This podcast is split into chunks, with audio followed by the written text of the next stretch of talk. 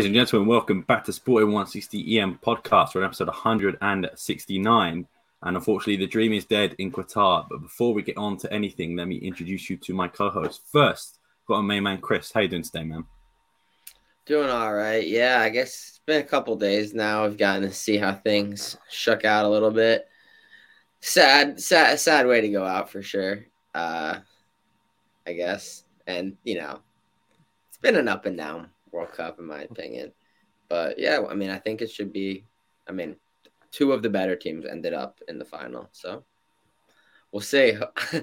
hopefully it's like deserved win for either team. Because both teams honestly have I think you have to shithouse a bit, right? To get to this point. In tournament football, you have to. Yeah, you got to shithouse a little bit. So I just hope that it's a good game.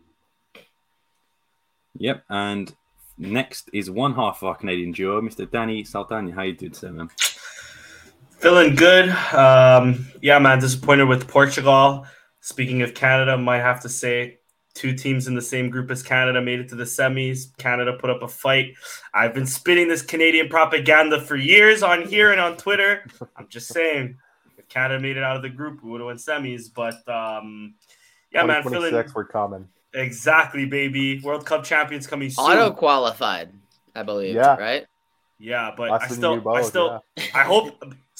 Quick side note. I hope we do that Copa America thing with the States and everybody else, because I imagine, or else it's gonna be 4 years. Yeah, man. Qatar got in, so I think the North American teams will get in. True. But I'm excited to see the final Sunday. Two teams that you know, have had their fair share of calls. And, I mean, Sam is a victim of one of those games where France kind of, you know, got away with a few calls here and there. Argentina, anyways. But, yeah, man, feeling good, feeling great. Glad that Sporting's back and killing it, to be honest. Yeah, facts. And the second half of our Canadian duo, Mr. Richard Neves, and also one of the newest members. I think it's the first time we've ever spoke on here, Richard, so... Welcome, because I wasn't here last week. So, yeah, welcome. And, yeah, well, just give us a quick rundown of your thoughts. Obviously, we'll get into it in a minute. But how you doing, man? I'm good. You know, fuck being champion of the world, because Sporting's going to be Campeões de Inverno. So, it's all good. Got to stay positive in this shit. Yeah, we got a lot to get into. We have, like, 3 Portugal games to get into, and then 2 Taça da Liga games to get into, which are a little bit better than what we saw from the national team. So, overall, let's just dive in. I feel like might as well. Yeah, without further ado, we'll just get onto the main game, I suppose, which is the title of the video, and that was Portugal versus Morocco. And as you can see, the dream is dead, much like their migrant workers, 300 of them. I've been sitting on that joke for a while, but that is the real issue. I made a similar joke last week. It's okay. That is the real issue at hand, not football, but that. But anyway, I digress. So yeah, it was a 1-0. Victory to Morocco, an awful Portugal performance. Ronaldo again making headlines for being on the bench. Team has followed Diogo Costa in goal, Diogo Dalot, Pepe, Ruben Dias, Rafael Guerreiro, Ruben Neves, Otavio Bernardo Silva, Bruno Fernandes, João Félix, and Gonçalo Ramos. Cancelo, Ronaldo, Leao, Vitinha, and Ricardo Horta all came off the bench. Richard, I'll start off with you. What were your entire thoughts of this game? Oh, God, Ruben Neves is a fucking waste of space. I hate having to share your last name with him. Let's start with that. He was awful. I want to know what João Félix did to Fernando Santos to never get a start. I don't know if he killed his dog, slept with his wife, what he did. I feel like he would have been far better suited for this game specifically. I thought Ruben Neves has been one of the worst players on the pitch for us. And I'm going to slander the City boys. They were all a huge letdown. I know Diogo Costa got some much-deserved flack for the goal, but Ruben Dias misses his man completely on the goal as well. Like, I don't know what he's doing. He's not paying attention at all. It was brutal. And I think it was a big letdown for people because we had come in flying against Switzerland, like a 6-1 win. We're thinking, wow, like this is awesome. If we can come out like this against Morocco, like we're playing France today, right? Wrong, because Fernando Santos decided to kind of revert to type and play it ultra conservative. We were just like afraid to lose the ball, and then they started kind of getting us on the counter. Their goal was deserved. Like, it was coming. They had a few chances, half chances, and it was fair play to them. Like, I felt they deserved to be 1-0 up, and it was probably the worst case scenario, because if you put a gun to my head, I couldn't tell you the last time this team came from behind to win a game. I'd be dead. Overall, just lackluster. Ronaldo was poor when he came on. It was just bad all around. I don't think there was anything good to take from this game.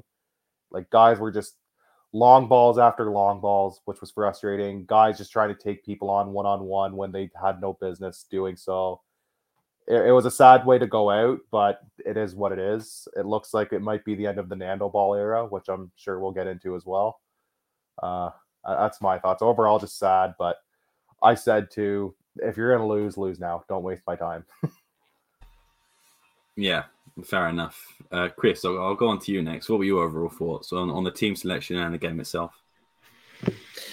Yeah, I mean, the whole Ronaldo start, not start thing obviously took center stage from the last group stage game. And then obviously after the Switzerland game, I think that Gonçalo Ramos being relatively invisible in this game was a very predictable outcome. But I also think that if you started Ronaldo from the beginning, it wouldn't have made much of a difference. We were playing very direct, and it didn't really work out that well. And at the same time, they also they won every Morocco still played a very solid, honestly, in my opinion, a very solid game today defensively again, but just really weird mistake on the first goal, rare bad decision by Al Yamik. Dude, he won every header, every challenge against Portugal. He's perfect. Fourth minute, a very bad mistake. France scores, and then he's basically perfect the rest of the game. He makes one mistake over two games, and France punished them. Portugal really didn't carve out quite enough, as much as the French were, not nearly as dangerous on the break. But again, Morocco honestly looked more dangerous offensively against France than they did against Portugal. They deserved the goal. They were only breaking against Portugal. They were breaking very, very, very dangerously, and they're very dangerous off set play. The beginning of the second half, honestly, should have scored probably. That ball just deflects slightly differently after it ping-pongs a little bit. It's 2-0 in the 47th minute. And they definitely were going to come back from that, obviously, right? They didn't even come back from 1-0. Honestly, to be honest, CR7, honestly, I didn't even think he was that bad off the bench.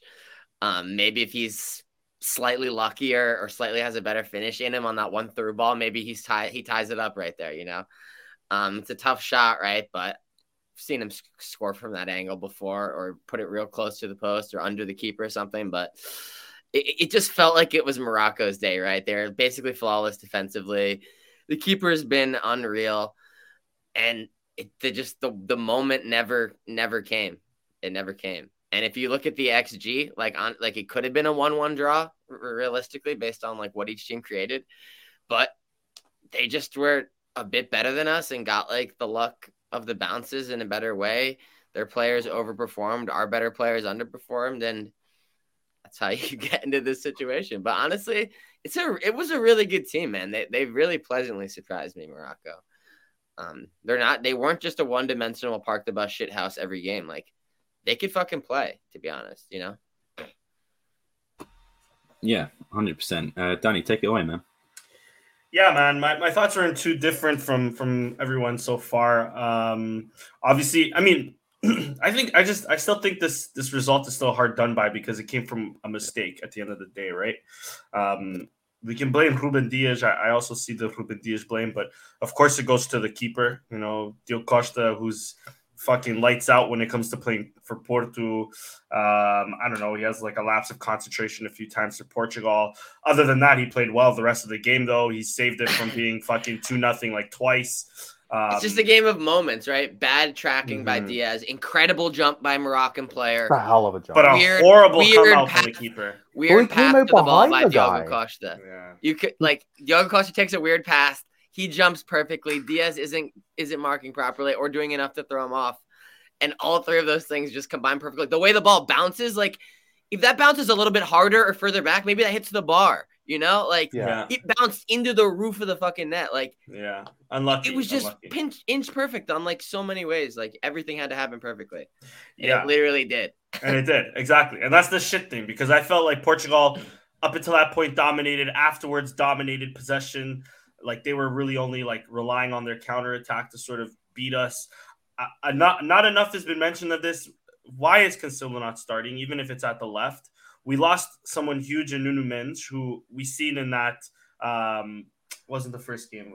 Sorely missed. Uruguay. Sorely missed, honestly. Now, yeah, I mean, and he got subbed off against Uruguay, and he was huge for us. Huge for us. Yeah. He would make such a world of a difference on the left.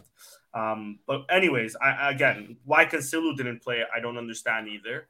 He came on as a sub. But and it's not just shit on. It's not this shit on Guerrero, because Guerrero didn't have a bad tournament to me. But I agree with Danny. I think he would have probably been better suited on the left. At the same time, Dalot kind of outplayed him a bit further right. I thought Cancelo 100%. Was one of the big letdowns of the tournament. I was really excited to see him hopefully kind of let loose and break out. And then I think for him and Bernardo especially, it just seemed like they just couldn't get anything going this whole tournament. I don't know what it was. It was just disappointing all around, because I felt like there was such an expectation, and we see the ones who watch Premier League week in, week out, or close to it, know what those guys can do, and it just felt like such a letdown. Exactly, yeah. And I mean, and then, you know, Guerreiro, I personally feel Guerreiro is like a shadow of what he once was in 2016. Yeah. Obviously some years have passed, right? Like, this happens to players, but that was 8 years ago or 6 years ago. Exactly. So, you know, like, fair enough, but he's nowhere near the level what he was. He's never hit the level that we all thought he would hit. Very injury prone. I don't know if that like hinders his confidence or whatever, but the left side was missing from minute one. I felt Cancelo should have started and would have maybe, you know, made a difference. I know hindsight's, you know, 20, like, hindsight is what it is, but obviously Ronaldo should have started this game. I'm with you, Chris. I don't know if it would have made much of a difference. I just feel like it would have at least, he would have had more minutes to try to do something magical. The thing is he had a moment. Thing is, you're hard. I don't think he has 90 in him, and he tires out, and he like it's not worth. Like, if I'd rather have the beginning or the end, because I know I'm gonna need him. I would rather have him at the end rather than him being gassed from minute 70 to 90. You know, I get that. I get that. Hard press as well, because you're gonna bench a guy who just scored a hat trick. Like, that's 100%. It's not. But you had the balls to bench. Bad. You had the balls to bench one of the best players in the world, though, or one of the best players of all time. You can bench a kid that scored a hat trick against a poor Switzerland team. I think it's a tough spot for the coach. Like, it's, I do want to give him some props. It's a damned if you do, damned if you don't. 100%. Because if you lose either way, you're gonna get, as we've seen, he's got a lot of criticism for it. But let's just say Portugal somehow ties this game up, right? 1-1, and then they shithouse win in PKs. Ronaldo would then start the next game, because Ronaldo played better than Ramos in this game. And if they went through, I think he would have started, right? And would people have been saying, like, it should have still continued to be Ramos? Like, no way. But here's my thing, though. It would have been like a 40% of the people, bro. The thing with me is to throw on Ronaldo, who's already like not up to scratch of what we're used to, at least. No. At the end of the game where the pressure's on with 1-0, I mean, I don't think he did as bad. He had that chance where I thought he was going to score near post, but he had two chances. Made a great chance. Yes, two chances. But then on the ball, he was poor. He didn't score his chances this tournament, man. Mm-hmm. He had a couple chances in the Ghana game. Like, if we look, he had probably had like seven chances this tournament, and he scored a PK, right? And that's what he has to show for it. And more so on our unlucky side, I just remember too Bruno Fernandes hitting the bar. I don't know if that was a cross or a shot. Yeah, wild. If that goes in, it's a different game, right? But yeah, I mean, I was more so, I'm not even that sad about this Portuguese team, because I do feel like we had the team to at least hit semis, of course, maybe reach a final, the final that everybody that loves football wanted to see. It could have happened. It could have happened. It could have happened, but too many players let us down. Bernardo Silva, I've been preaching on for the last few weeks, a ghost. I didn't see him. João Félix had a decent first half. Aside from that one shot that Ronaldo gave it to him, nothing. Rafael de Jong did well coming off the bench. He's one that I understand Ramos had a hat trick, but at the same time, this is a game-by-game basis. Maybe give Leon a chance. You know, I don't feel like Leon had the proper chance. I don't feel like Vitinha had the proper chance. No. I mean, we already mentioned fucking Pelinga. I don't understand what Pelinga or William needed to do. Mateus Nunes never re-emerged again. Mateus Nunes, I'm not that even that mad about. He came in the one game and played well. The one game he came in, he played well. He had a spark. It was the Uruguay game. 15. The Korea game too. Korea game he played well as well. I thought. You know, he like, and then he just kind of disappeared as a serious option. You know. Mm-hmm. Mm-hmm. And maybe he should have came in for Bernardo. I'm not sure, but you know what? I was actually shocked by. I was shocked to see Horta coming in, bro. I was like, I was a little bit surprised. I'm gonna be honest, like we're not scoring. That's like I know, don't no disrespect, but it's just like. I'm not mad at the option though, because we don't have another fullback. He's at not least in it's his a peak winger, form. You know? He's not in his peak form. You know? Agreed. I think the story of this game is, and I said this too. I had a friend who came over to watch the game. I said I feel like we could play this game for 4 hours. We're just not going to score. It's I've seen this movie before. I watched. Alioumik's going to win 54 headers. I think we play this game 10 times. We win 9 times out of 10. I think on this day we lost. Time. Yeah, this was that one time that we just everything went perfect for their goal. It felt like they could have went up. They could have went up 2-0. I admit that, but I feel like we could have scored our chances too, and it would have been a different game because they are solid defensively. And then, of course, when you have Amrabat and fucking Ziyech and even Hakimi bombing forward, of course they can hit us on a counter. They can hold possession well, and they did play well today against France. But I think their redeeming quality is how good their defense is, and then they have a solid keeper behind them. Yeah, they're so well. Yeah, born in Montreal, and that's it. Yeah, that's all I have to say. They're so well organized at the back. I've seen this movie before. This had the exact same vibes as the Belgium game in the Euros and as the Uruguay game in the last World Cup, where we had chances, we were pressuring them, and just like we just couldn't do anything about it. It was like we could have played this game for a day. We could be still playing the game today, and I don't think we would have had a goal. I felt that's what it felt. I just wasn't our day. But full credit to Morocco. Like I felt they were deserved winners. They frustrated us. I felt like after 70, 75 minutes, it was just we kept spamming long balls and nothing was happening. And that's when I kind of figured, this is done. The dream's done. There's even a point I thought Pep scored the tying goal. I almost dropped out of my seat. Shout out to Pep. I've always loved Pep. I think now even more so as a Portuguese fan, you have to love Pep. Porto or not, when he's done. He's one of those players that like you see that image with him and Ronaldo at Sporting that you think like what could have been, if we were smart, if we were a serious team, But of course, we're the banter club of Portugal, so here we are. But true. What a man, and it's sad to see. Everybody's talking about Ronaldo, and fair enough, it is sad to see Ronaldo's last World Cup, let's be real, but I think it's even sadder to see Pep's because Pep, I mean, he's not by many, Pep's he's not Portuguese. Pep's more likely to be out there at the next World Cup than Ronaldo is. Maybe. He's aged better in terms of how he played. What do we make of be in the squad in March? What do we make of all the Ronaldo stuff surrounding this whole tournament? Because I do think they can sit there in all their press conference and say it's not a distraction. It's a distraction, I think. Like. You're being asked. You could see. I think it was one of the earlier press conferences. I think it was Bruno was sitting with the coach, and they asked about Ronaldo, and you can both kind of see them. You can see both guys kind of go, so like just sigh, like okay, this shit, like here we go. Yeah, it drags on. You're being asked about it all the time. Like it is exhausting. I imagine it. I imagine as much as they can say it wasn't a distraction. I think it 100% was a distraction. Yeah, I agree. I've been listening, and I agree and disagree with some of the points. I'll start off with disagree. Sorry, Danny. I'm starting off with you. No.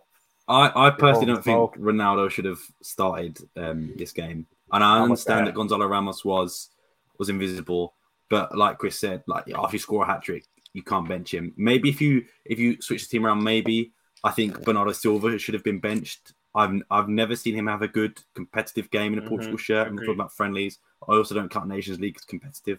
We don't count qualifiers either against Luxembourg.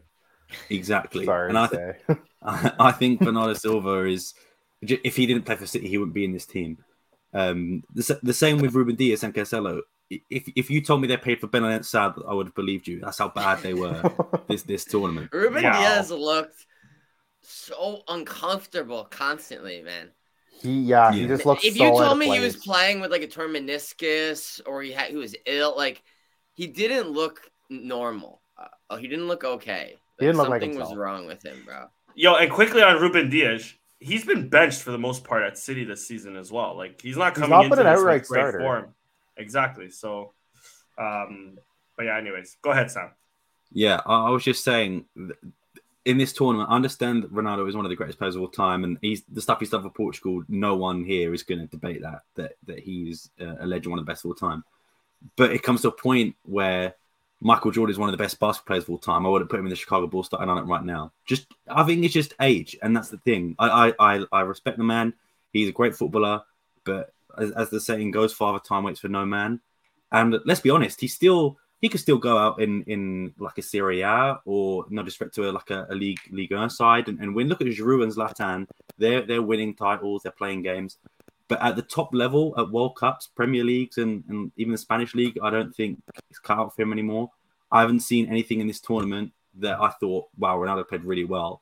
Against Ghana, he scored the penalty, but he missed a lot of chances. Against Korea, he assisted their first goal, really. We don't count the Herigod goal.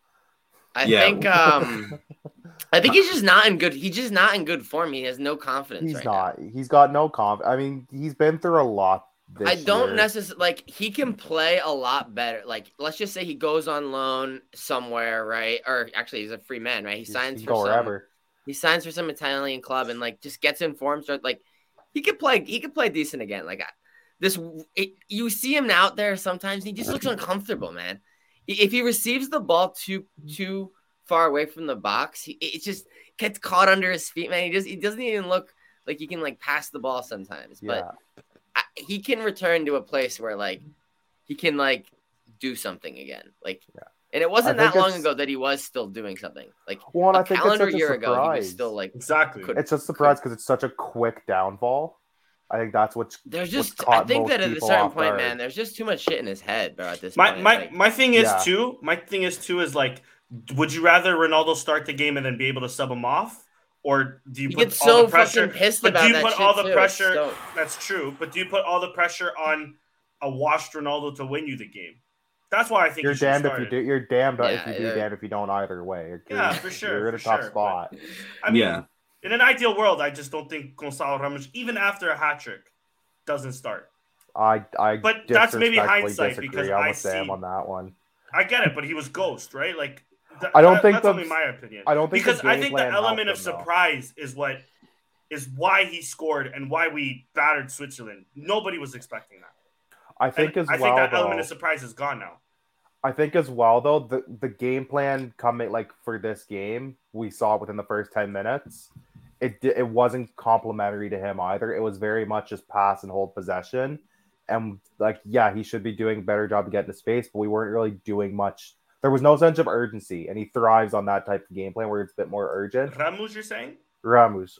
I felt like the approach to start the game didn't really do him any favors. We were almost complacent for a lot of the game. I just feel like he wasn't even looking for spaces at all either. Like, I agree bombing with that. Forward. There was nothing. I felt like they didn't have enough. I'm going to score again. I feel like they didn't have enough chemistry with each other, man. I agree. Bruno was like, he was really the only one in this game that was like even attempting to explore anything. And obviously he gets slated for that in England. They're like, oh, he's like passing like percentage loss. He tries too hard. It's like, bro, he's trying to fucking play dangerous passes constantly. Yeah. And like a couple of times they went too far, but it's like the only option he really had was just that switch to the other opposite outside back. Like, yeah. Like you could tell, like sometimes you would see someone run around the back line and they'd stick their hand up and there's that 1 second where if you play it, it just never got played, bro. Like there was no chemistry out there and just underperforming from the guys that were out there. Like Bernardo, bro, so much running, so little, so many passes, so many touches for just no nothing. End product of any sort of anything productive whatsoever. It's just so disappointing. And lastly, I think the biggest thing on what fucked us is, and I don't want to shit on him because I do think there's a player there. I do think he's really good still. It's Ruben Neves, though. Like, William has to... I won't even argue Palhinha, even though I thought William should have started. Yeah. William having a destroyer out there wouldn't have hurt us in this game. I agree with that, too. But I'm just saying, a William who is good defensively... I won't even say the best defensively. He's good defensively, does a job, perfect technically. I don't know what William offers or what Ruben Neves offers that William doesn't exactly offer, aside from maybe pace. Other than that, I don't know. Outside the box finishing, which was he did not. Yeah, but Ruben Neves didn't even shoot. Shot we have Bruno. Tournament. We have Bruno for that, anyways. You know what I mean? We have Otavio that can do that. We have Bernardo that could even do that. So, like, even that is like that's the only two things that he's better at than William. Like, other than that, I mean, William came on against what was our first game? Why am I forgetting? Fucking Ghana changed the game. Came on against Uruguay, changed the game. We shut a good Uruguay side down. Korea's whatever. Switzerland started. We did what we did. I don't get that. That's my main gripe. I think William there. It's a different game. It's like I said the last show. I think Fernando Santos knows what his preferred 11 is. I don't think he knows what his best 11 is, and it was very evident he had no clue what his best 11 was at any point at this tournament. Yeah. Because I agree with Danny, I've slated William before. I felt William should have started the last game over Ruben Neves. I felt Ruben Neves had done nothing of note. He offered very little the first three games, so I saw no reason as to why he should have been starting in a quarterfinal when he's been in such poor form. Yeah. Last thing I'm going to say on Ronaldo, then I'll move on to quickfire, just quickly the other team. I think the press didn't help at all. But I also think that also stems from Ronaldo's interview with Piers Morgan. Exactly. If he doesn't do that, then the press aren't. Obviously, Ronaldo's big name, he'll sell newspapers, whatever. But if that interview doesn't happen, it adds to a shitstorm. Exactly. There's no way to spin that interview, and that interview was spun many different ways, as we saw in many different narratives that came out.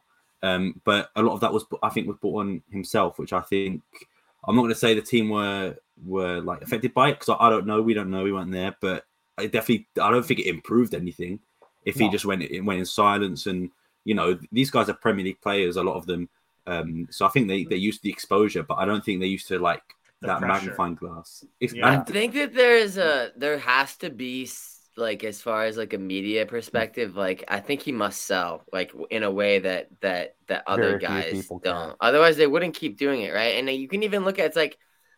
Messi didn't even have that good of a season last year, right? It was just totally average, especially by his standards. And like, it's a different. There protection. Was nothing. There wasn't a peep because it wouldn't have sold the same way. Ronaldo has just sells. He's so much more controversial. Has so many more haters. Has so many more fans. Like it feels like I don't know. Think and so in that reason, I think it's because, and I don't mean to say this in the wrong way, but he is more arrogant than Messi. Messi is very like he doesn't talk.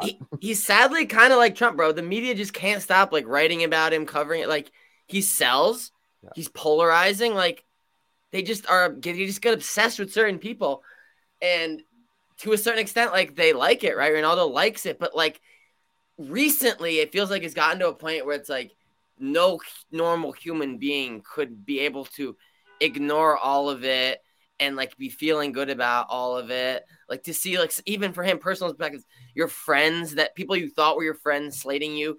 Teammates you thought liked you or whatever slating you, it's got to be tough on any one man. And then the last family like 3 months, the last 3 months have been absolutely brutal. There's just no way, you know. Well, he has wicked main character syndrome. He does for sure. He brings it on himself, but I want to know who his PR team is and I want to know what was going through his head to be like, I'm gonna release this interview right before the World Cup. I want to know. I want to get inside his head and understand the logic. Because there's no way a sensible person would do that. Because you're just adding on pressure. That's the thing. And you can handle the pressure, but the teammates left.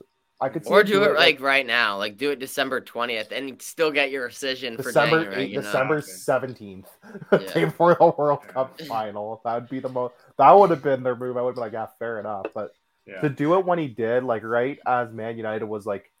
Starting to get in a bit of a groove. You could see there is a bit of squad unity finally, which hadn't been seen in a while in that team. And do it right before what's likely going to be his last World Cup. Like, where's thought process for that. It just seems so unnecessary. And on top of that, I think the Portuguese media also didn't help because it was everybody bashing Ronaldo. It wasn't even just the Portuguese. Yeah. Like, as the Portuguese media, at least try to protect the squad a bit. Portuguese media was going hard, bro. They were going hard. Record especially. From what I've seen, like, growing up, I've never seen, like, the Portuguese newspapers shit on Portugal until that Ronaldo thing when it came out. Yeah. Who knows if it's true, right? Even if it is, why would you run the story anyway? Like, why would you try and... I understand, like, you need to make money in yourself papers, but if it is true... which personally I think there might be an element of truth to it. Why would you even release it? Because you know that's going to damage the squad harmony anyway. Exactly. Even if it is fake news, which of course it can be. But, I think the truth is that the truth lies somewhere in the middle. And last thing I think on Ronaldo as well, he doesn't do himself any favors. I don't know how real the quotes are, but his family needs to shut the fuck up. Oh, his sister, my God. Who keeps interviewing these people? Bro, it's the Portuguese tabloids, bro, because this shit sells, man. This shit sells. There's a horrible recurring cycle occurring here, you know? And I don't want to go too hard on them because I don't even know if it's real or fake because if you make up fake ones, you still get clicks also. Like, so it doesn't even matter.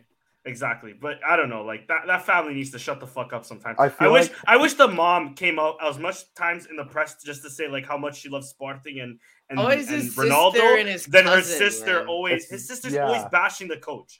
Always. No matter where they went. Jorginho was going hard, too, a little bit. Yeah, Jorginho went in. It was, you know what it was? It was salty. She was being, like, salty indirectly, you know? And I think that also ruined it because I think you guys are right. Maybe the truth lies somewhere in the middle, but obviously there's a disconnection between Ronaldo and Fernando Santos that never existed until this year. So the fact that the sister is, especially the sister, even though there's other friends and other people that came out as well, but the fact that the sister, the game that we won 6-1 is coming out saying like Fernando Santos betrayed him.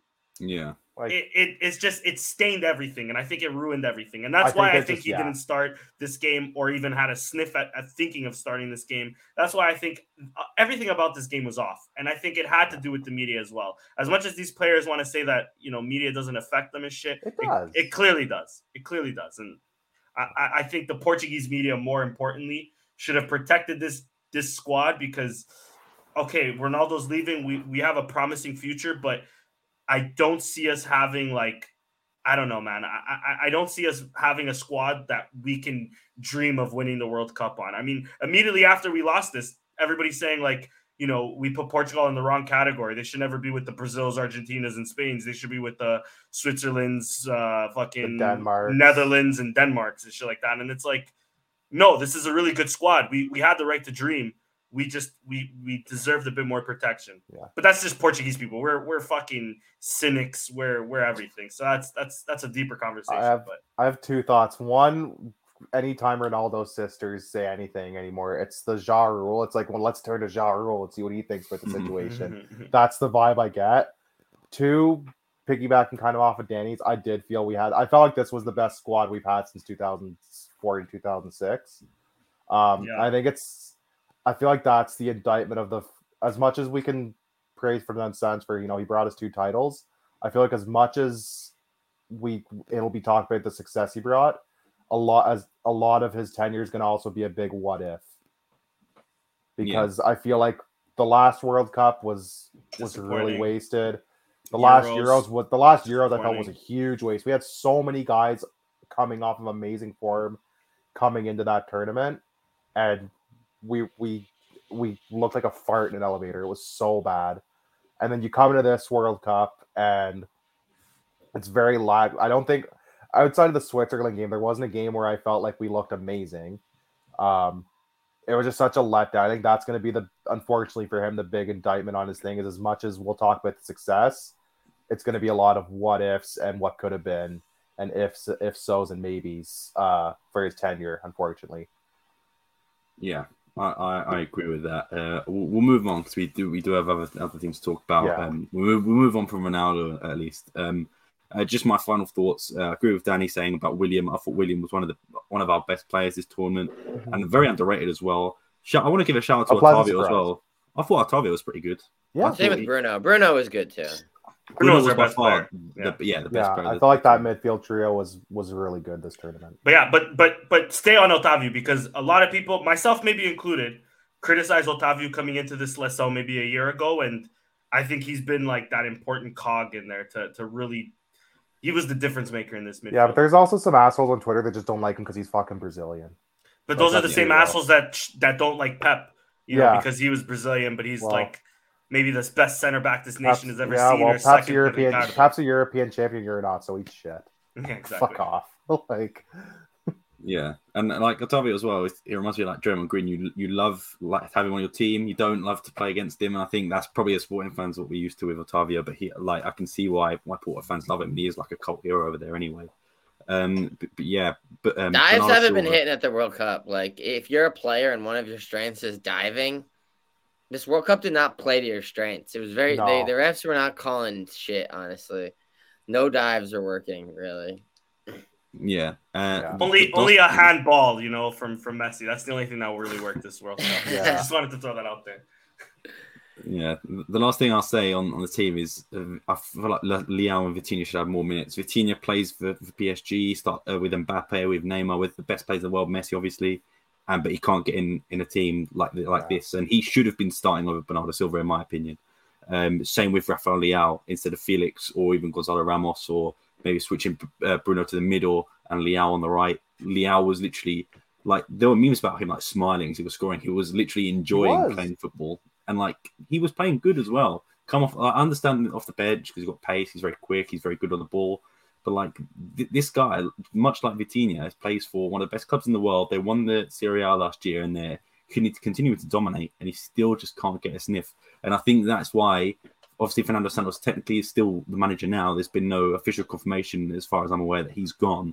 But that is one of the reasons that he will be. I think it's a safe assumption he'll be gone, which leads to my question. It's very clear to see why over 90-minute games, he's destroying like Calgary, right? And Sampdoria, right? I mean, in like 15, 20 minutes, he'll skin three people, maybe get a good chance, score on one of like his two shots, or maybe like he'll beat two guys and then lose it. But it's like, if you give this guy 90 minutes or longer time periods, bro, like he's gonna just continue to create problems on problems over and over again. And it's like he's just gonna rack up stats, bro, because He is kind of a cheat code, and he's one of those guys where he's out there and it doesn't even look like he's trying because it's that effortless, bro.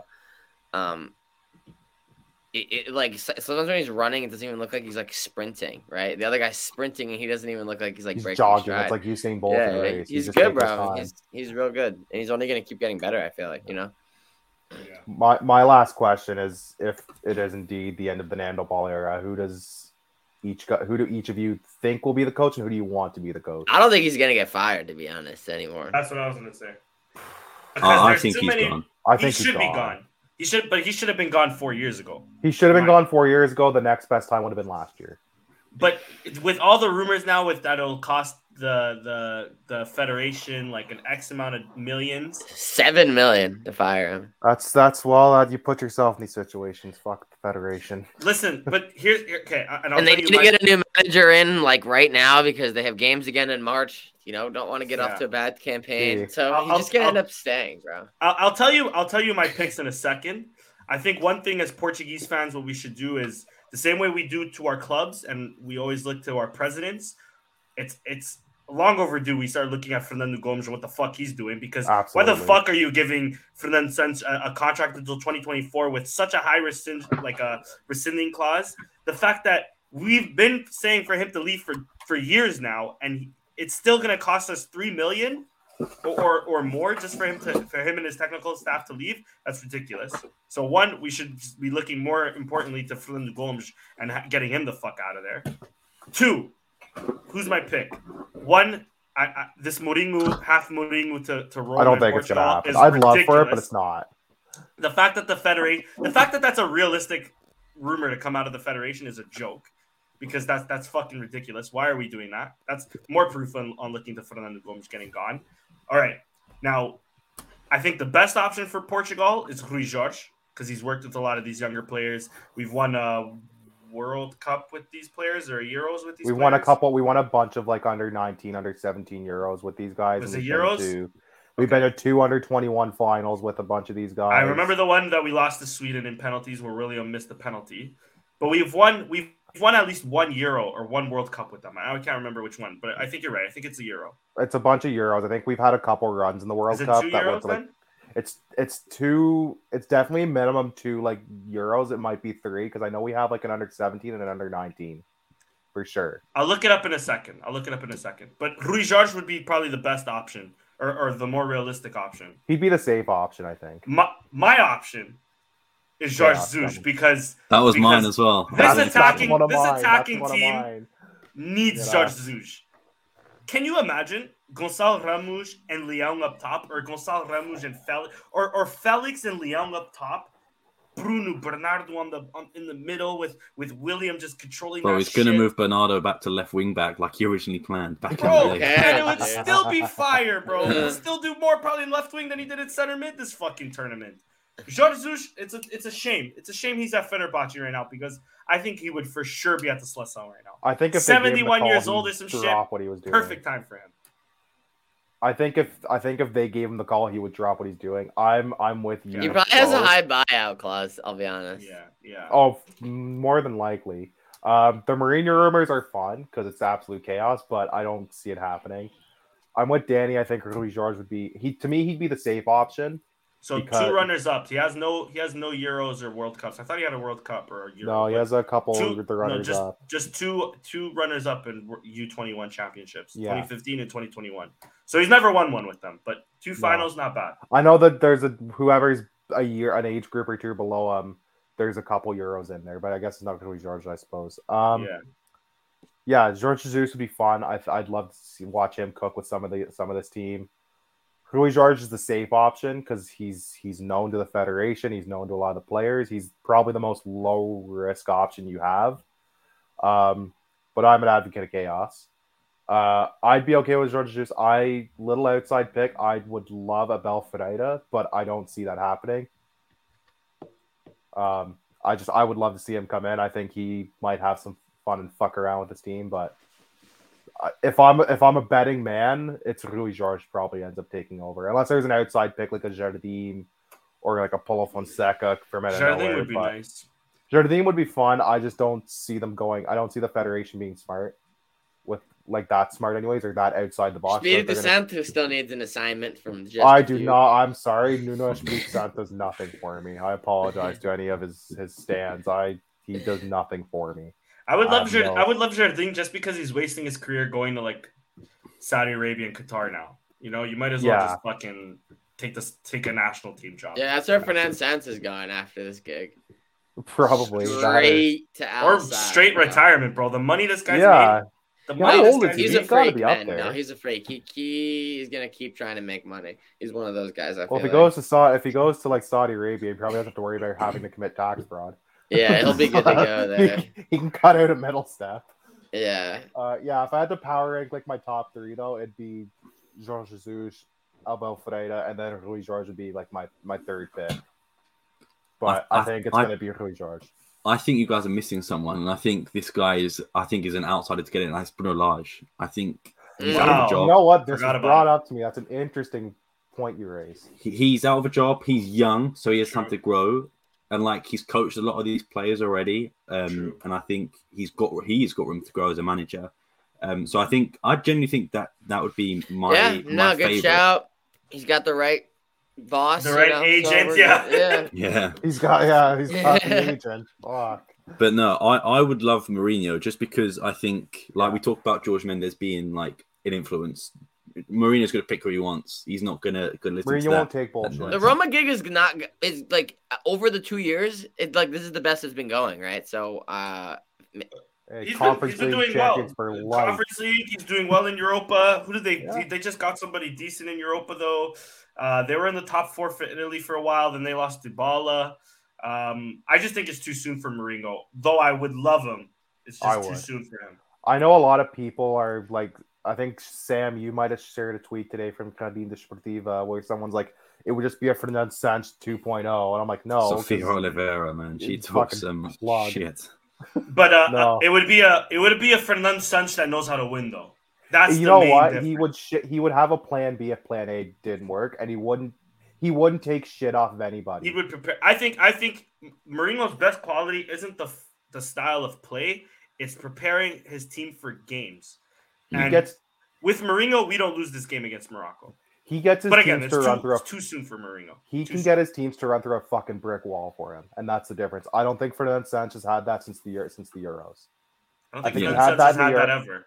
I think he kind of had it for the Euros, where guys were willing to do whatever it took, and would do what they were told. I think since then it's been a slow decline, I'm not going to listen or get fucked. I think Mourinho would bring back some of that team spirit that's been missing since then. Yeah. Because that was the most united that team felt, was at the Euros. For me as well, if Mourinho could take it alongside Roma, I mean, I'd be happy with that. I know Ancelotti did that when he won the Euros with Italy and Zenit, I believe. So it could be one. But I'm going to give my rogue shout. Danny took my Jorge Jesus one, so I'm going to go with a different one. If we're talking about we need passion and desire, get me Conceição in. Get him in. I would love Conceição too. I genuinely think that he could be. I know he's an idiot and all of this, but like I mentioned with Otavio earlier, someone you want to have on your team. You can't tell me he wouldn't motivate like 90% of the squad. Probably not Ronaldo. I don't think they'd get on very well. But like he's someone who's been a Portuguese international. He's been. Correct me if I'm wrong. Luis Enrique. He was in the 2004 final. If we're gonna go foreign coaches, we got some interesting choices. So yeah, if Conceição got a former international, I think made the Euro 2004 final. If I don't not, think he was so. At the 20. 20- oh no, no, no, he, no, I think he was in the 2002 squad though. That was it. Yeah. Because he was a keeper, right? Conceição, no, it was a. No, you're thinking of Vitória. Oh, sorry, I'm thinking of Nuno Espírito Santo. That's what I'm thinking of. And you're thinking of Nuno. Yes. But no, he's been there. He's obviously quite well known in football, not as a manager, as a player. He's been to Champions League finals as well, I believe. So I don't see why not. He's been there, but I think Bruno Lage for me, I think would probably be my pick. But I think it's going to be Mourinho, to be honest. Yeah, I don't think Conceição's an idiot. I think he's just a fucking maniac. Personally, I don't think he's an idiot. I think he's just a he's very smart. He's a smart tactician, 100%, and he gets his players motivated, which I think Portugal definitely lacks. Yeah, I think that's like you said, Sam. That's the big thing is we're just lacking that person who gets them to want to take it to that next level and just one that fucking leave it on the pitch. Yeah, the thing with Porto as well, it's literally like they play for the badge on the shirt, and like that's what we need in the Portuguese national team. I think players that like this could be your last game if you don't play. That's sort of what I feel as a Porto as well. It's like if you have a bad game, you drop. They did it to Manchester in to get Costa in. He's done it to other people before. And I think maybe that's what some of the Portuguese people like Ruben Neves didn't like. He obviously didn't care like if he got dropped because he played awful. I think the same a bit with Felix. I know he played well against Switzerland, but he had some awful misses, especially in this game. And Bernardo Ruben Dias as well. Like they know they're never going to get dropped. I'm surprised Cancelo was dropped, to be honest. Well, it was such a shock when Moutinho got dropped in the last set of Nations League and into the tournament. Everybody thought that was his ride or die, right? Like that was even a shock. Was it a shock though? A little bit. I remember seeing a lot of chatter on the. It shouldn't have been a shock. It's a shock now. It's a shock. It's a shock now because he played Ruben Neves every single fucking game. That's fucking true. I think I'd rather Moutinho. You're fucking. I would have taken Moutinho over. Massa Podre in there would do way better than fucking Ruben. Massa Podre would do better than fucking Bernardo Silva, actually. Yeah. Let's quickly move on. I've got one last thing to share, and then we'll move on to the sporting game. So, Argentinian referee in this game. I want to ask all of your guys' opinions. Okay. Do you think... So we've got three penalty shouts that weren't given / weren't even looked at. And obviously at the end, Bruno Fernandes and Pepe were raging at the referee. A lot of them saying for being Argentinian and, you know, the whole Messi thing or whatever. So, Chris, I'll start off with you. Do you think there were any penalty calls that should have been given? And what were your thoughts on the overall referee performance in the game? I think there's been a lot. My one complaint overall at the World Cup has been the yellow card, the inconsistency, like when it's choosing to be shown, when it's not, cards, right? Even today in the Morocco game, a couple challenges where it is just straight fucking cleat on lower shin. I have seen that been a red card in Portugal 78 times with the VAR. There could have been two of them today. Neither even gets checked, I feel like. Play resumed so fucking quickly. Maybe it was checked and cleared, but, like, bro, like, I just don't understand, like, when they're, like, it's just, like, I don't get how they dictate when they're going to crack down on certain things, when they're going to emphasize certain things. It just, like, feels weird. The only PK that I really thought was weird. They definitely were trying to dive for it a bit.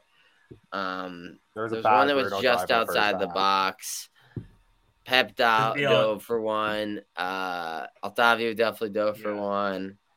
Bruno had a bad one in the first half where I think we all personally the handball, the one running. That it never really got warranted even a second look. I'm not sure if it was checked at all. I don't know if it's headed onto his arm, if it bounces and hits his arm, but I don't know, man. It just looks like a really, really weird play, and we never even got a second angle on it. No. So the VAR is just very inconsistent. And also, if the ref checks it, it's guaranteed to be given. Right? I haven't seen him look at the monitor and not give it, right? Yeah. So I don't know. The VAR is being kind of used in a way that I guess most people haven't been used to, right? Yeah, because the Prem and the Portuguese League obviously don't use the VAR in the exact same way, right? But like, I think this is an even new style of VARing just dropped, you know? New VAR just dropped. Like, I personally think the Otavio one is probably our best chance of getting a penalty, because if you watch the replay, especially in slow motion, which they do in VAR, and that's what they call everything in slow motion, the shirt is pulled, he goes down, and there's even a kick out of the Mbappé sort of. We don't actually see it from that angle. But I think that was probably the best chance to get a penalty. I don't think any of the others were. Obviously, we never got an angle of that header/handball. That was clear enough to see. But that's what VAR is for multiple angles. But I guess if they cleared it, I suppose, which is what was said. Or I don't even think they looked at VAR. But they did. Yeah, I think they did. I think the Otavio one is probably the best chance. But I didn't understand the abuse sort of towards the referee. I get the Argentinian thing is a bit of annoying because I don't think he had a bad game overall. I think he was just average, to be honest. He was just I didn't have any major complaints about him. I do agree. I don't think you should. I think once you get to this stage of the tournament, you shouldn't have any refs. You know, it's also really inconsistent. You know, when someone's about to break and you just kind of like grab their waist or hold them back, bro. Like, that in most cases is almost always a yellow. At this World Cup, it's never a yellow. So I don't really get how the rules just changed there. Yeah. So you can just stop counterattacks without punishment now. Like, I mean, they've been very lenient. No, that's it. That's all I had to say. They've been very lenient with the yellows this World Cup. I've noticed. Here's the only thing that maybe they're rattled about, but this is the only thing I'm rattled about is that VAR was also Argentinian. I agree with you, Sam, though I do think Otavio kind of like really threw himself into that afterwards. I think the fact that we only see one really makeshift, it looked like it was fucking filmed from the fans' perspective of that handball. I think that's the only thing where I'm like iffy on, because the fact that the VAR is Argentinian, the fact that we see no other angle from that to like, just to be like, hey guys, just so you fucking Portuguese people leave us alone. Like, clearly it's not a yellow, or clearly it's not a handball. It hit off his chest or his head or fucking his dick for all I care about. Like, it didn't hit his fucking hand. And so often, even if you don't get an alternate VAR angle in the broadcast, you get it after the fact online, such as Japan is a great example of this. So many new angles came out after the final whistle blew. Exactly. And even on a couple other incidents. Were all the cameras broken in the stadium? Because there has not been a single other alternate shot that I have since seen. I think they want you to forget about it. It's very weird, to be honest. Yeah, that's my only complaint. Other than that, like, I had no real. And if it's because they're trying to cover that they never checked it, I get it. But here's the thing. They've admitted when they've forgotten to check things in other scenarios. And they admitted they're like, why aren't they even So they did check it then. So, like, show us the angles that they checked. I don't know. It just seems really weird. I don't get what they're doing, you know? Agreed. I do agree with them that I don't think there should have been – I feel like once you hit the quarterfinal, like the knockout stage, you shouldn't have any refs that are from any countries that are left over. Yeah, so I could easily see them just making that a rule now, be after the fact. But yeah, because I'd say the same thing if it was a Portuguese. Yeah, but I'd say the same thing if it was a Portuguese ref in the Argentina game. I don't think that should happen. Yeah, no, I get that. I just think it's iffy because, like, as we can tell, especially from this World Cup, there's a lot of shit refs out there, right? I mean, listen. It's been one of the worst. I hate Portuguese. Reps. That's what I was going to say. I hate Portuguese league refs. CONCACAF refs have really shown this World Cup how shit it is for CONCACAF qualifiers. And let me just remind the viewing public of all six people live, CONCACAF qualifiers didn't have VAR for the first, like, 8 games of the 16. We got VAR for the last, like, 4 games, I think. We got VAR halfway through it. Perfectly halfway through it. How bad it was. So if there's 16 games, we got it 8 games in. And this was the bullshit we had to deal with. So the Argentina ref wasn't even the worst, like, refereeing of this tournament. I don't think he was that bad. The only thing I'm, like, iffy about, like I said, is that handball. The rest, whatever, like, you should have thrown a yellow card here or there, but whatever. It's the World Cup. I also get it, like, maybe extra pressure, whatever. Right, and most games have gone this way. But there's one bit I had as well. Sorry to interrupt. No, go. The only thing I had against this referee was after extra time when there was that the Moroccan player that was down for 2 minutes. Yes, still blew exactly on 8 minutes. And obviously, I don't think we would have scored in 2 minutes, but there definitely should have been an extra 2-3 minutes added on. Agreed. Which, to be fair, and they got it right. Yeah, this new World Cup rule I've really liked, where they add like 15 minutes, 20 minutes, whatever. It eliminates a lot of time wasting. It discourages it heavily. But if you look at the games, they enforce it for some, but not others. Like sometimes they add it on, sometimes they don't. Sometimes they add stoppage time, sometimes they don't. Yeah. I've noticed that the more criticism it got, the less it started getting implemented, because they did that for the first, like, maybe first group week. And then maybe a bit of the second, but then after it was very few and far between where you would see 15, 10 minutes added. It would be like 6 to 8 at most. But I agree with you, Sam. I did like it when they did that, because it is bullshit. Because, bro, imagine that gets implemented in Portugal. Tondela's fucked. We're gonna play we're gonna have 20 minutes of added time. Yeah, that's gonna be horrible. We're putting 10 minutes in a World 45 minutes on top of the. I mean, bro, the Portuguese league, big three are already constantly getting +8, +10, +12. So we're looking at +22 in certain scenarios. +45. Benfica, you're 1-1 and you need to win the fucking league. +31, +30, Bimba. Well, that's exactly what's gonna be, because I think the stat was, in terms of actual legitimate game time, Portuguese league is way less than fit. It's 40% or something. It's 50 minutes. It's 50 game. Minutes if on a good day. You're gonna have to add a half hour of stoppage time each. You're gonna basically play 2 games in one day. By the time you have the added time, it's gonna be ridiculous. Yeah, facts. I'm gonna ask one more question to you guys, quick fire, then we'll move on to Taça da Liga game. This one comes in from the FC Porto podcast in English. We had them on the show. Very good people. Shout out to them if you're a Porto fan. Even if you're not, just check them out. So he says, I think we have an excellent squad for Euro 24. Who do you think will be the best coach that we asked for? Which we already answered, sorry.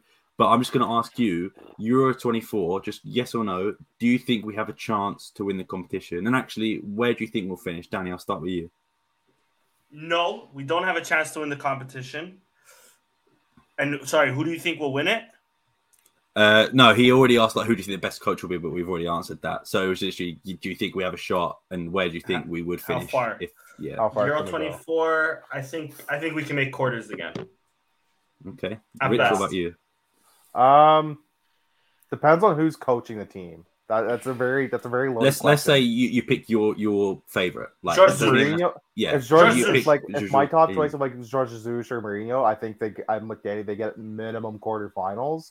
If they have one of those guys coaching, they've got a shot, because I know it's in Germany and you'd be stupid to bet against Germany in Germany, but they've looked horrible unless they're playing us, and they always beat the ever loving piss out of us.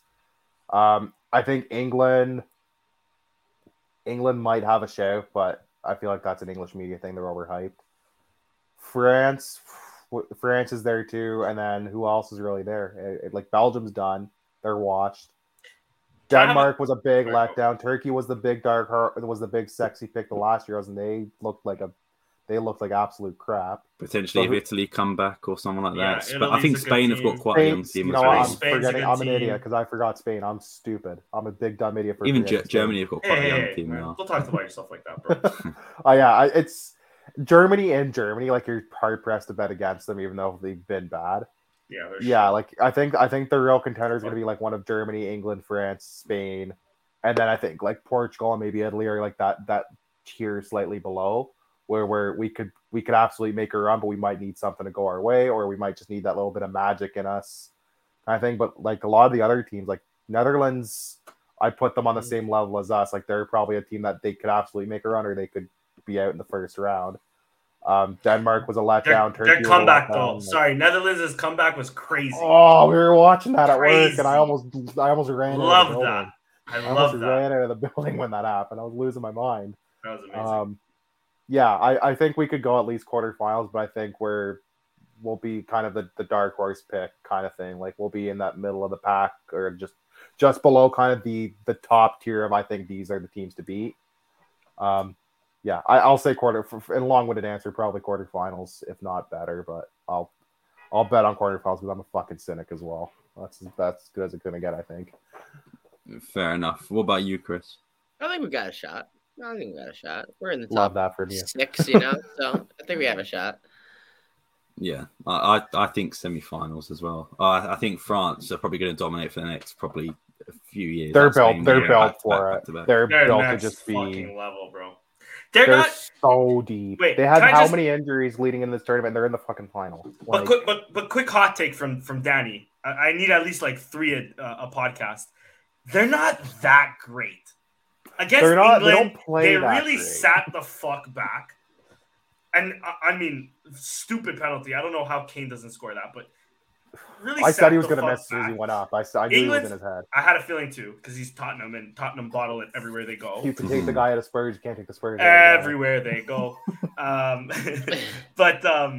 And England, I don't think, are that special, but England dominated France. Even today, Morocco dominated France, and Morocco's not even a team to dominate you. They're more of a team to really counter.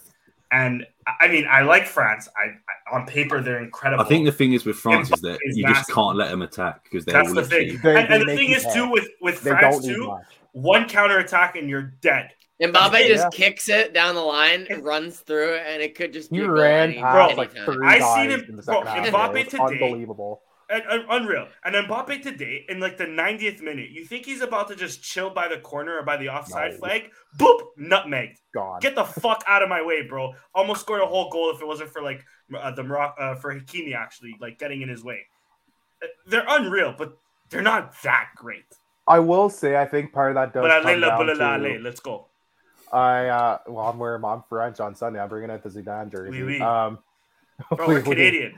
Nous sommes Canadiens. Nous sommes Français, mon ami. You betcha. I will say part of it, I think, comes down to they kind of do have the French Fernando Santos where Deschamps does like to play a bit more of a conservative style. And I get it because it is German football. And I know a lot of French fans that's been the criticism of they kind of feel like how we feel with Fernando Santos. They feel they should be attacking, but I think the difference is the French team. We need a lot sometimes to get a goal. That team, you don't want to give them anything because they will make you pay. And they're so deep. They had how many injuries coming in this tournament, and they're in the final again. Like that's how crazy deep this team is too. And I'm with you guys. I feel like they're just going to be dominant. They're going to beat everybody in the face for the next 5 to 10 years. Like they're so good. Yeah. Yeah.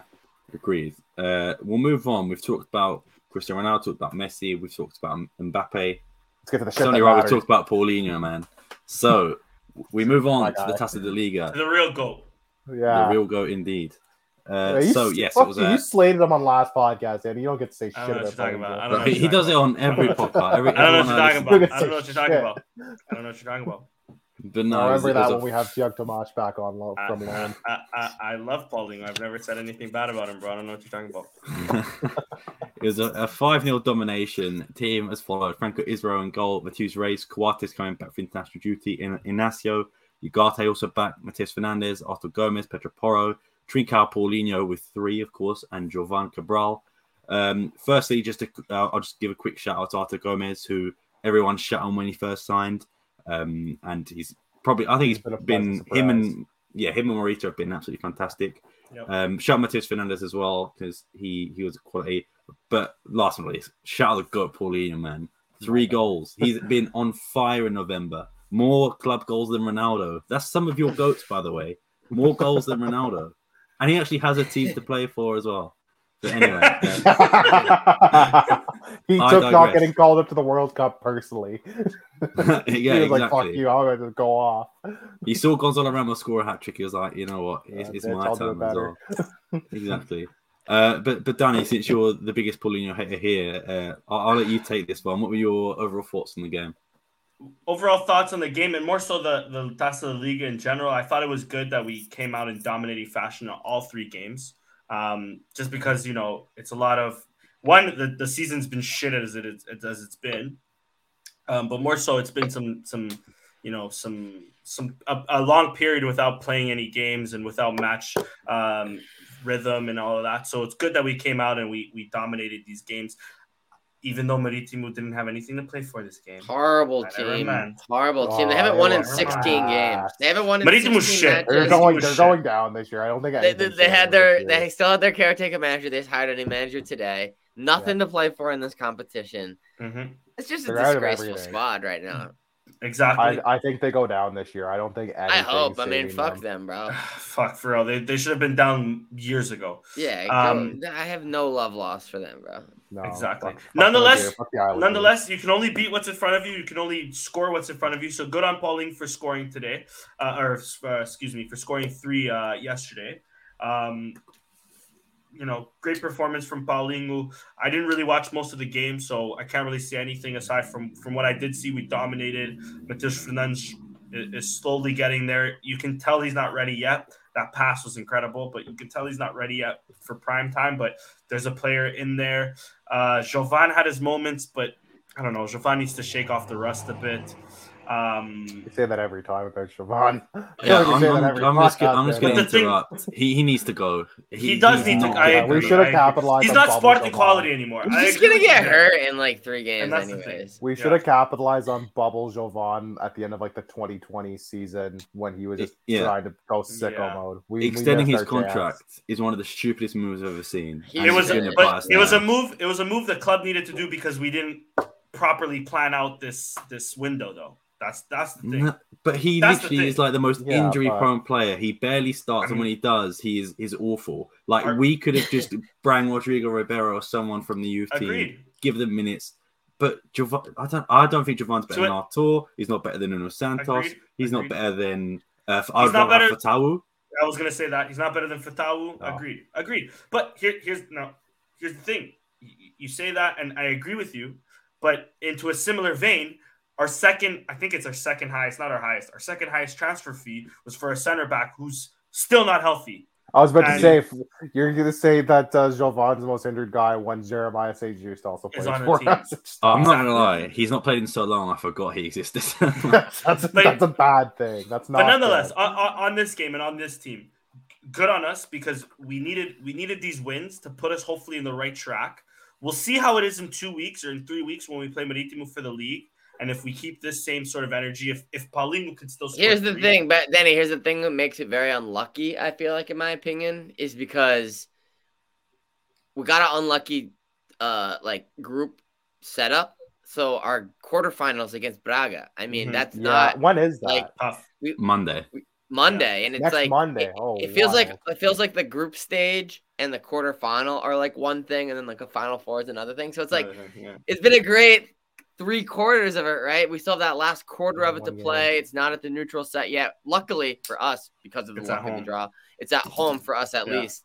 So that's one thing that benefits us. But like it'll be salty if that great group stage just goes to waste because we go and lose to Braga right now. Because, agreed. It'll be another one. No. Yeah, but the only reason I say that is just to say like. It could have been a lot worse. We could have struggled in Taça da Liga with all the time. No, for sure. Yeah, we could have been like, we run this tournament now. Fuck, we're fucked. We obliterated the second division team. Exactly. Yeah. We did what we had to do.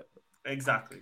So let's see. But you're right. You know, let's see against Braga. It is a tougher draw, but we are at home. Braga's also rusty too, so we'll see. We are at home, and hopefully we actually have people there. It's not a COVID-era game because of fucking monsoon.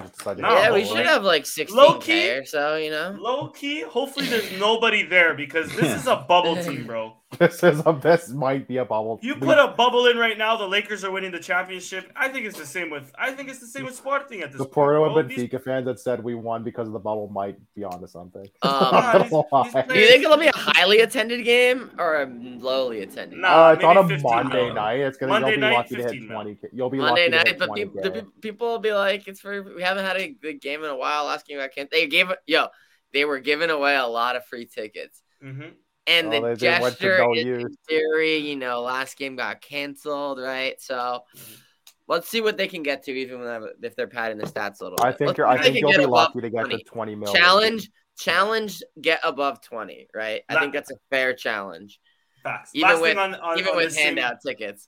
Yeah, bro, and that's the thing. Last thing on this topic, I seen a few, like very few and far between, on Twitter, like complaining, like, bro, why are you canceling the attendance? And criticizing that the bancada was full, like of the president bancada. 6,000 would have been the attendance if it didn't get canceled. Yeah, there would have been. Bro, I was just about to ask, how many went to the last game? Who did we face again? How many went to Fariz? 14. I think it was like 14. 17. If they open that game, the public. Riwa was on the road. Fariz was at home. And Fariz was about 17, I think, maybe 14, something like that. Yeah. If they opened this game to the public, it would have been like junior. Four digits, bro. It would have been like easily been four digits. 4 digits, yeah. Like no shot. It would have been 5 digits. Impossible. There's the weather in Portugal. It's a midweek game, and we're basically already through. Nobody's going. Meaningless game. We would have been lucky to beat the fucking OHL attendance. Yeah, a lot of people couldn't even go, even if they wanted to. Also. Yeah. Exactly. It would have been brutal attendance. But shout out Paulinho, the GOAT. Yeah, sure. Shout out Paulinho. And again, like I said, shout out Miguel Silva. That's a horrible game, let's be honest. My man had a horrible game. Yeah. I used to think he was one of the great promising young keepers. He impressed me. Me too, and Guimarães. He was... The man peaked at age 19, I believe. We've had a lot of promising keepers. Me and him have two things in common, baby. Let's go. We've had a lot of promising Portuguese keepers fizzle out by 20. What happened to that guy, man? I mean, I'll be honest, I haven't tracked him that closely, but that was horrible, man. And another one on this, on the starting 11, I didn't even peep that he started today too. Bruno Chaves. I used to sign him every Football Manager save back in the day. Bro, Dave's still in the chat, bro. Dave, tell us how promising did you think Bruno Chaves was going to be? I thought he was going to be better than Trincão. I thought he was going to be the starter of that Braga team, and then he just let us. Yeah, I forgot Miguel Silva existed. Yeah, we've had a lot of young Portuguese keepers the last 10, 15 years who just by age 23, they're just fucking washed. I remember Mika, who played for Bovista for a hot minute when we went to Mika's the under 20. Bro. We went to the under 20 World Cup final. Bruno's cousin, bro. Chill out. Played out of his mind to play 0. And he went to Sunderland. Yeah, nothing. Bruno Varela, everybody thought he might be something, and he's all right. But his potential ceiling would have. Let me answer that question for you though. Bruno Varela came from what academy? Benfica, no? Okay, exactly. That's why everybody thought he was going to be the next fucking best thing, bro. There was another guy. I think his name started with, is it Andre something? He was linked to us every single... André Moreira. André Moreira. He's just a few. Yeah, exactly. Yeah. That's the Jorge... There was also João Pereira. You know where I think he plays right now? I think he plays at Grasshopper, which is a Just a Few club, which is so funny. Yeah, that sounds very right. Yeah, that's where Tomás Ribeiro plays. Yeah. The kid we wanted. Yeah. Yeah, there's been a few Portuguese keepers that just they've been fucking washed by their early 20s over the last decade and a bit. There's one that I'm watching now. I say watching, not really watching closely, but I think he's gone to Belenenses. Sad. Can't remember his name off the top of my head now, but he's like I said, I'm a Football Manager merchant. He turns into an absolute god. Yeah, I can't remember his name, but I digress. Yeah, it was a good game. Obviously, Paulinho started the show, but I was glad to see performances from guys like Roshinha, even though it was limited minutes. I feel like we've not really seen him at all this season. Pedro Parra back to scoring again. Fatau really had an altercation with a post. That was nearly a concussion for Fatau. That was so bad. Or a cracked skull. If you saw Ugata's Instagram story as well, it's so funny. It's so good. Yeah. But no, yeah. Rich, I'll give this one onto you. If you've got anything more to add, what were your overall thoughts on the performance? I'm sorry, team. I have zero things to add. Like, it was a 5-0 win. I got to watch a decent chunk of the game. I watched all the highlights after. It was a game we were pretty. The only way we would have not gone through is if we lost by like 10 goals or something. Like, there's not much to say. My they only ended up winning. We have won by I think 1 or 2-0. So yeah. So there's very little complaint. It's good though. 'Cause it's good confidence builder, good team building thing. Especially because the season has felt like a bit of a letdown, but I feel like if you can at least get a Taça Liga trophy, you can't. If you win a trophy, you can never count a season as a full failure. You can count as this point, but you can't count as a failure if you win something, even if it's the Mickey Mouse Cup. It's harder to win now, though. Let's be fair. This is the hardest it's been. It's harder now because we have an extra round. It's against a good Braga team. Braga's starting in 2017, we became the Taça Liga merchants. It's been final fours. We've never won it in this format, including the years where we won semifinal in PKs, won the final in PKs. Imagine winning the quarterfinal in PKs, semifinal in PKs, and final in PKs. I mean, that's some goated shit. We had the fucking the first one where we lost the final on PKs to Setúbal, and then we had the Pedro Silva game the year after, which pissed me off because we come off like a 4-1 win against Porto in the semifinal. I know, because I was really bored and found that game on YouTube and rewatched it because I have nothing to do. But yeah, I think since it's moved to the Final Four format, we've always shithoused our way to the final and six straight Final Fours. Listen. All I'm saying, Jason. SCP.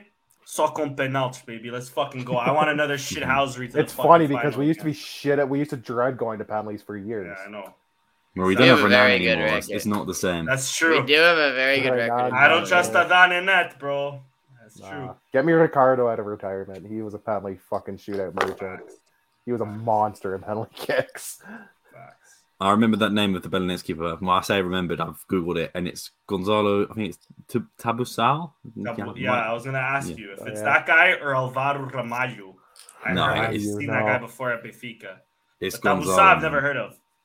He is like on FM every he just turns into a god. Just a monster.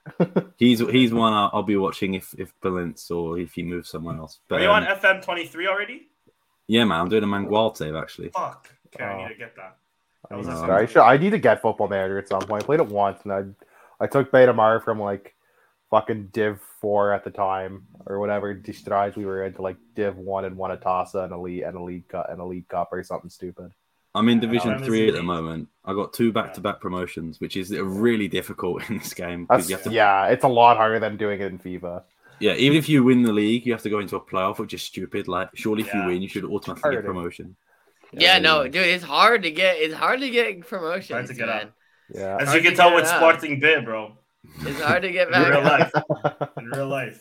And I'll be honest, the new Liga 3 format made it a bit even easier worse. Because if you don't, I'm pretty sure in real life, if you win Liga 3, you get automatically promoted. Oh, but you were in the fourth. I'm in Liga 3 now. So if you win Liga 3, the league before, like Campeonato Portugal. Yeah, that's the one. Yeah, and then even before, the Distritais as well was. Yeah, the Distritais are brutal. I managed to get Quaresma on an amateur contract, which was and Rolando. Kill me, Rolando. I used to always sign for whatever reason. I always had to go sign 2 middle-aged Portuguese guys. Those were my guys in FIFA career mode for a good time. It was Quaresma and Rolando. They literally were like, "We'll pay for free." I was like, "Fuck it, yeah, sure, let's go." but yeah, to say no. I think Chris, do you have any more to add to this game? No. They never. I mean, it was over within 10 minutes. It was. This was a close game until the kickoff. Yeah, great ball, to be honest. A great third ball. And then just put it right on a platter for Paulinho instantly. Just devastating blow. Yeah, facts. Yeah. I think we're all in agreement that Paulinho is by far the man of the match of this game. Even I guess you could say Matheus Fernandes as well was very good and Otto, but I feel like we're all going for Paulinho here, right? I went for Paulinho. I'm going for Paulinho. I went for Paulinho. I went probably for Israel last match or the match. Danny's going to be a hater, man. I can see him scheming in the bottom there. I'm going to say Moro's the only other one, I feel like. I'm going to say Tiago Tomás, because he was in New York. He was in my hemisphere, my side of the world. So. He was also in Texas. That's almost as good. Yeah, I know. Like... Weird, bro. What a weird. He was a VIP at the Texans game with Stuttgart. Yeah, that was weird. Right, so never mind. I'll give it to Paulinho because who the fuck? You would never think to put those two together. They're one of the worst NFL teams. Yeah. No, but I'm seriously. I'll give it to Artur because he had a good game. He's a good guy. Well, that's almost as good as my Franco Israel pick from last time because he scammed a living. Fact. And then to be fair, I've been bashing Artur since he came in. So let me show us. He's been a very pleasant surprise this season. He's showing up now. I don't think he's done anything. He's shown flashes. Well, I mean, which is honestly, let's be honest, kind of aside from that Tottenham game, he hasn't really done much, in my opinion. Yeah. Fair enough. I don't know if there's anything to add. I think we covered most of it, unless you guys can think of anything else. The only other thing that I think I want to add, because I thought of it today, because I was watching the basketball derby, Sporting and Benfica. Sporting pulled out the win. Big win. What do you think I was thinking of? Allegedly, Trevante punching DJ Fenner in the face, breaking his jaw, maybe, and for the team backing Trevante, and DJ Fenner is now off the team, but Trevante, who has very honestly over the last year been injured and had weird things happen to him where he's not playing. Probably should have left. Things. He played today. Looked great. I mean, I could see why they don't want to ever get rid of him, right? He's still a baller, right? He played today. But that, I mean, a lot of the things that I saw in the immediate follow up of that is he ran and told the Jogu, just wait for the truth. Blah, blah, blah. It's now been a week and there's been no follow-up stories. Recorded hasn't came in with their, this is actually what really happened version article, which usually they do. Radio silence. So I'm just inclined to believe. We need the TMZ cameraman like they did in the Draymond Green, Jordan Poole situation. I'm inclined to believe we need the video. That they're just trying to make it go away and not talk about it because the events laid out as originally reported is just the true story. Yeah, and Trevante, and here's the thing. Maybe DJ Fenner was out of line, bro. Maybe he was saying some fucked up shit. Maybe he was acting in an insane But they haven't said why. We've only heard DJ Fenner's side of the story. There is no Trevante Williams side of the story. So I don't know what he did, but all I know. I'm also surprised that Trevante's not tweeted anything because he lives on that platform. He has tweeted, bro. He has tweeted, but he just hasn't tweeted about that. No, nothing about that. Nothing cryptic either. Yeah. It's not like you can.